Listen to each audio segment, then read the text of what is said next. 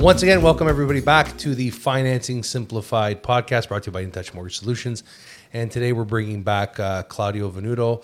Uh, not only is he my brother, but he's also uh, an agent with us. Claudio, tell us a little bit about uh, what you do here at InTouch. Yeah, thanks for having me back on. So, at InTouch, my job really is a mortgage underwriter. So, my knowledge is structuring the deal, putting together all the documents, and knowing which lender to send it to that's best going to fit the client. That's awesome. No, it's uh, definitely, especially in this day and age with everything happening, interest rates going up, a lot of conversations around uh, what's happening with interest rates, what's the Bank of Canada is going to do on September 6th. Uh, I know I've probably put myself out there. I'm in the camp where I think the Bank of Canada is most likely going to uh, take a step back, uh, hit that pause button at least for the month of September. Um, you know, what are your thoughts on that? I really hope you're right, but I don't know. Bank of Canada these days aren't, uh, you know, can't be too reliable. I don't know if I should be saying that, but I have a feeling we're in for another rate hike just because inflation's up. And, you know, even though core inflation, uh, costs of fuel, costs of groceries have gone up, Bank of Canada doesn't see it that way. So we'll see what uh, we have in store. Well, what, what, do you, what do you say? How much do you think it's going to go up? Well, I don't think they can go too crazy, but I think maybe another quarter point, uh, another quarter point will go up. I will say this: I, I think there's another quarter point in there at some point uh, by the end of the year, at the back end of, the, of this year. I think we're going to see that. Uh, it all depends on what happens next. Remember, uh, for our viewers, I said like right now we saw inflation prop up from 2.8 to 3.3 uh, because of base effects, basically over year changes uh, comparable to the the same data point last year. And as we see these numbers sort of change, that's what the Bank of Canada was talking about when they said that uh, interest rates were going to be or the uh, inflation was going to get sticky. We're definitely hearing from the U.S. Fed that the uh, obviously that interest rates are going to be higher for longer, and I think that's sort of the play.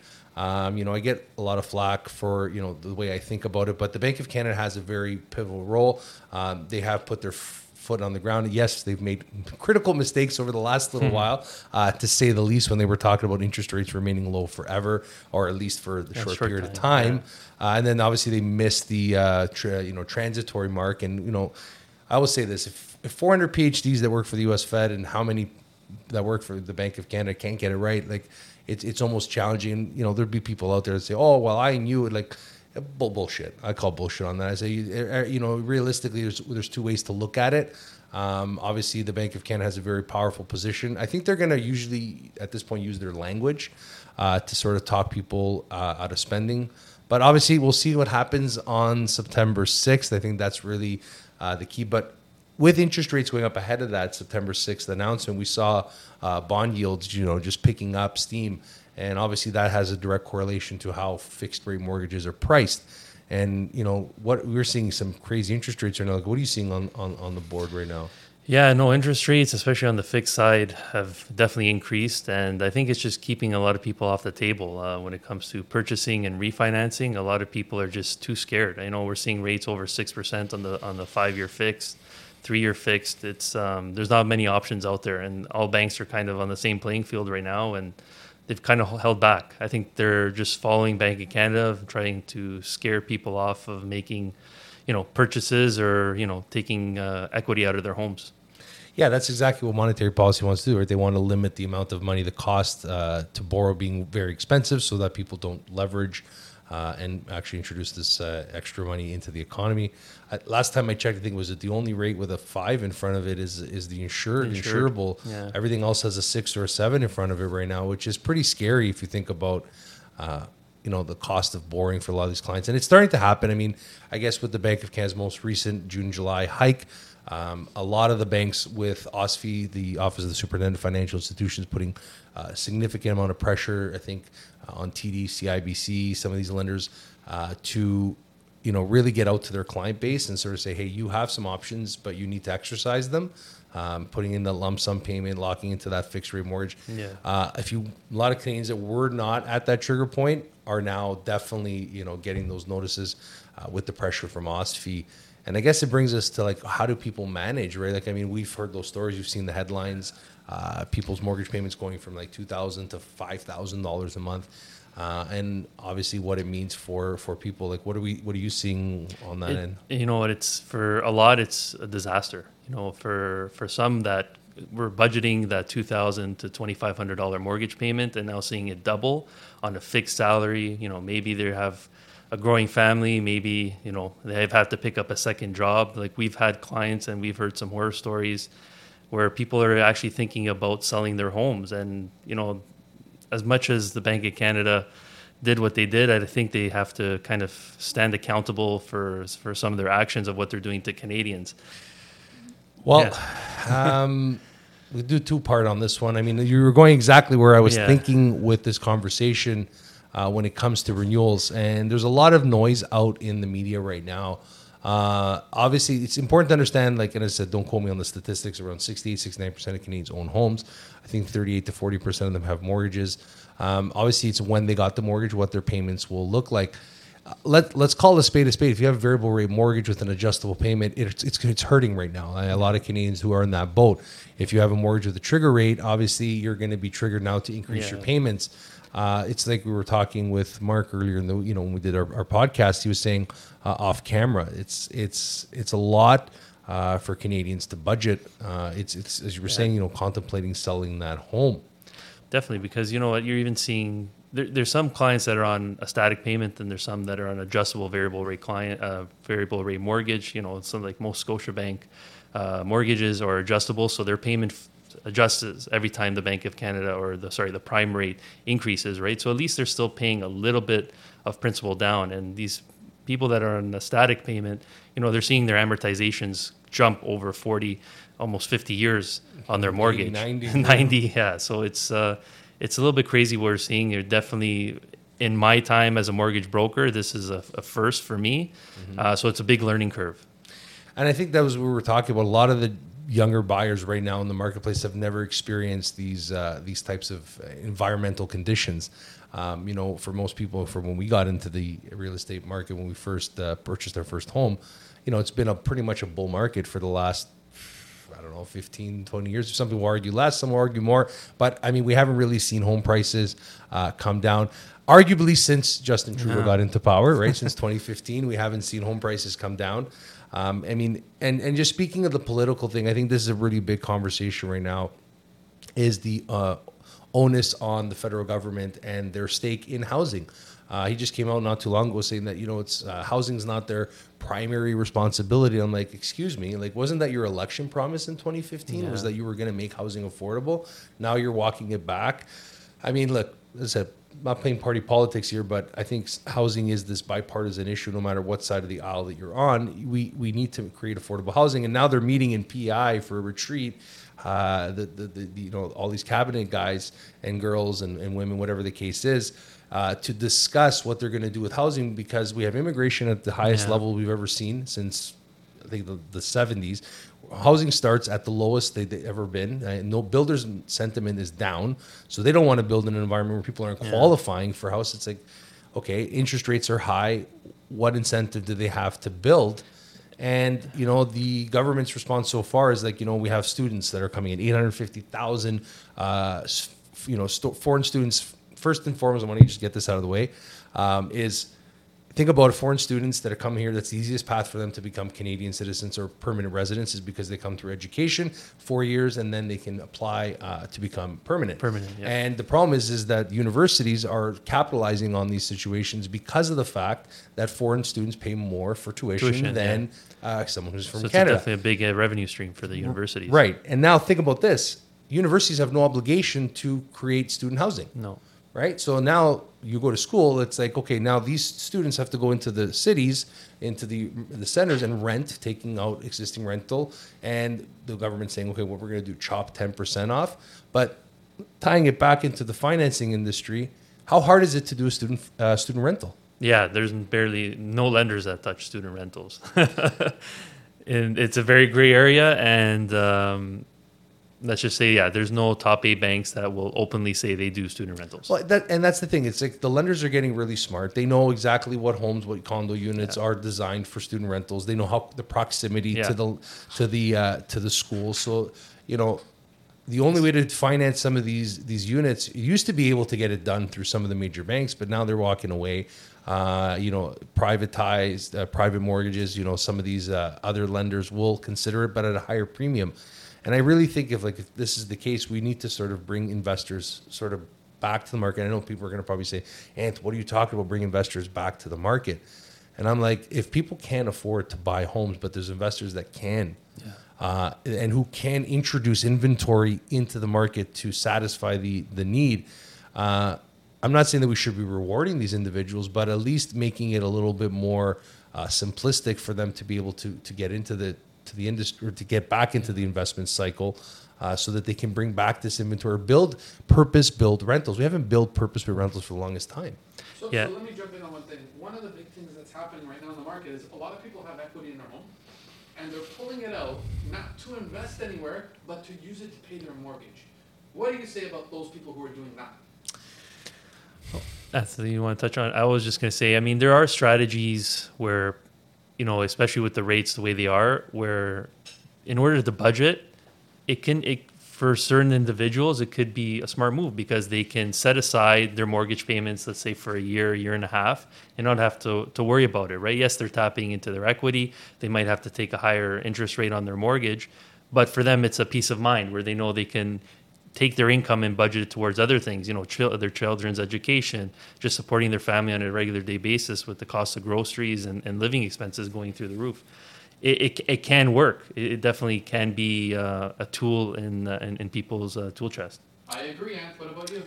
Listen, I, I believe a lot of Canadians are going to do whatever's necessary to stay in their homes. If using their line of credits or credit facilities uh, to do so are the only means that they have, uh, obviously they're kicking the can down the road. Let's not let's not you know sugarcoat the, or you know let's not sugarcoat the facts.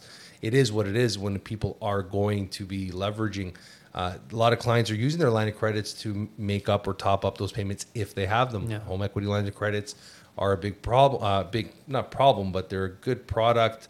But they're going to have a problem qualifying for them in this environment now, Yeah. uh, and, and especially you know Not depending on the necessarily, They have the collateral of their home. Yes, but they got to qualify for it, right? You still have to qualify for if you don't have a home equity line of credit, unless you have a certain product with a lender that gives you the um, openness to get access to those funds. You need to qualify for that particular line of credit with that institution. It definitely can get messy, especially if you have a higher collateral charge on your current mortgage with a with a lender that might you know it might hinder your ability to actually refinance your home. And and then working with equity lenders, the the, the cost of borrow is going to be much more expensive. Although it's cheaper than a credit card, uh, you know we, we're seeing people do that. I mean, there's reports from Equifax that there people are missing credit card payments, but they're still making their mortgage payments. And I think and and I th- definitely think like that's one area where I feel like it's so you know controversial because we talk about you know we're kind of handicapping homeowners and with their mortgage and their interest rate but credit card companies can charge 20% interest with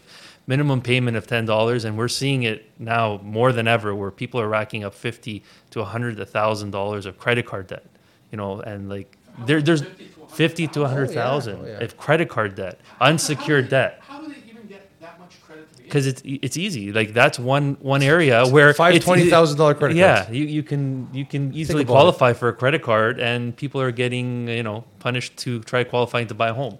But banks are issuing credit cards. the Uh, of your life like that? definitely, Espe- bad debt, bad debt, especially if you're not a homeowner. Right? We see you know young people getting into you know even uh, debt from education. You know uh, OSAP loans, credit card debts, loan payments on their cars.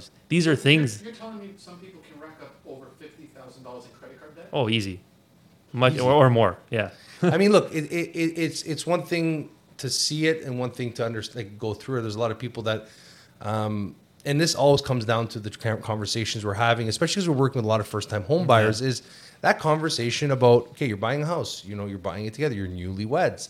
Uh, what's the timeline for children? How does income look like if obviously one person goes off of work? How, what what impact does that have to your bottom dollar especially if you have a certain lifestyle right? Is the lifestyle going to change? Is it going to remain the same? You're going to have diapers food and everything like Yeah. the, these things that, that add into the cost daycare and one person might be off of work. So the income goes down but the costs go up.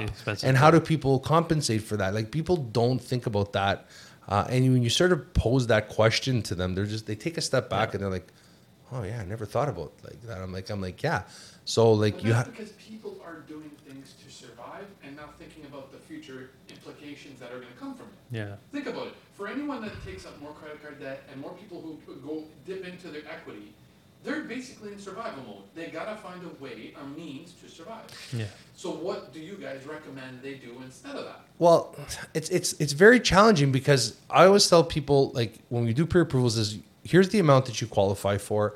Um, just because you can doesn't mean you should. Number one, um, obviously looking at not throwing all your eggs in one basket, keeping some cash in, in, in hand, especially if you're a move-up buyer where you purchased, sold home, made some money. You know, it's very tempting to throw all of it towards the house, but sometimes it's good to keep a little bit of money as a backup reserve fund so you're not dipping into credit cards at 20% or lines of credits at 8, 9, 10%.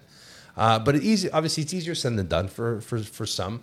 But I think it comes down to the cost of living, the crisis that we're facing here in Canada, or at least in Ontario. Canada, three major pockets: your Vancouver, your Toronto, GTA, and you know, obviously some parts of uh, of, of Montreal, whatever the case may be. But it, there is affordable housing elsewhere in the in the country. Yeah. Uh, we were just in Calgary. I can tell you firsthand, it, it's it's relatively affordable. But nonetheless, when you think about somebody qualifies for a transaction to purchase a home, we use GDS and TDS, so gross debt servicing ratios and total debt servicing ratios. And that those numbers on someone who is salaried or hourly, it's gross. It's calculated on their gross. And they have a servicing ratio of 39% TDS and 44%, so on and so forth, yada, yada, yada. I'm not going to bore people with those.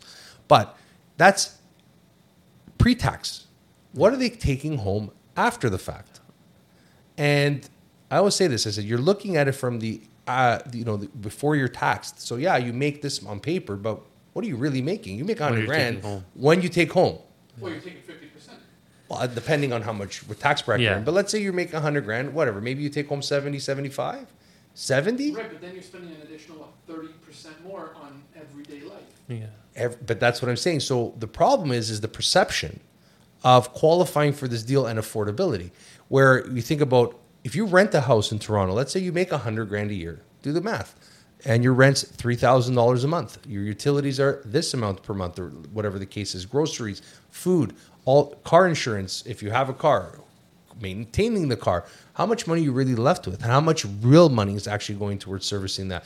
So yeah, one minor flaw, one minor hiccup uh, hence a, a, a kid child being born all of a sudden this additional $2000 a month or $1500 a month that you're spending where's it coming from credit card line of credit because at that point you have no choice Yeah, savings have completely diminished. They've, you know, we've seen savings kind of increase during COVID, but after the rate hikes and everything that's happening in the market, the you know, say people's savings have either diminished or can be completely gone.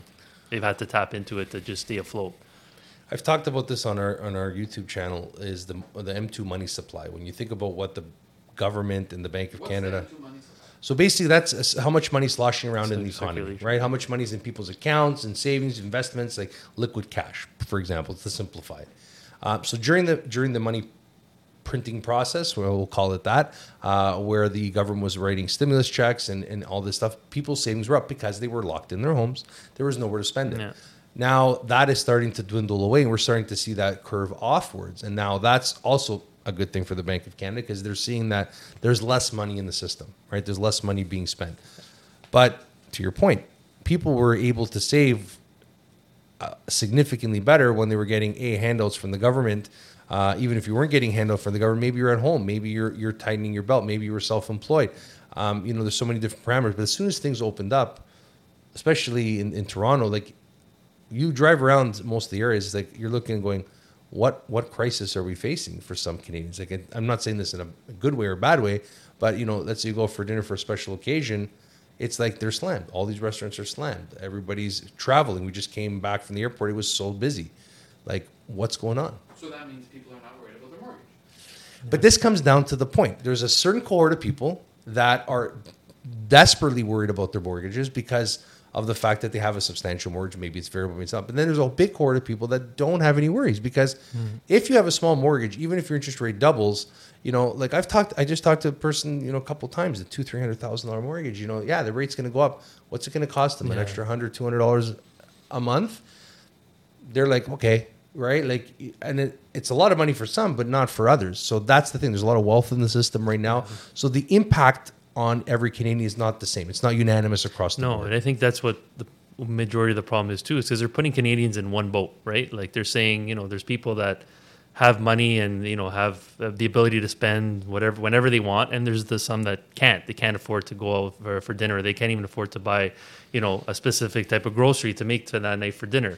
So you'll you'll see that there's a big gap, wealth gap in, Ca- in Canada, and the government saying, well, you know, you have to stop spending. But you try to tell people, or the, especially the ones that can afford to spend, to stop spending. I don't think you you know you're not putting. it's it, it's very difficult to to do that. How many how many millionaires were created over the last few? How many billion? How many Yeah, how many the- billionaires? Uh, I mean, I'm not saying that there's there's still a small percentage, obviously, but there's a lot of people that did well. There's a lot of people that were in very secure jobs. They were in the uh, public sector. Yeah. They were not impacted. They were still working. No matter if there were recession hits, they're still going to get paid. Yeah. Uh, so like they're continuing on their life as normal.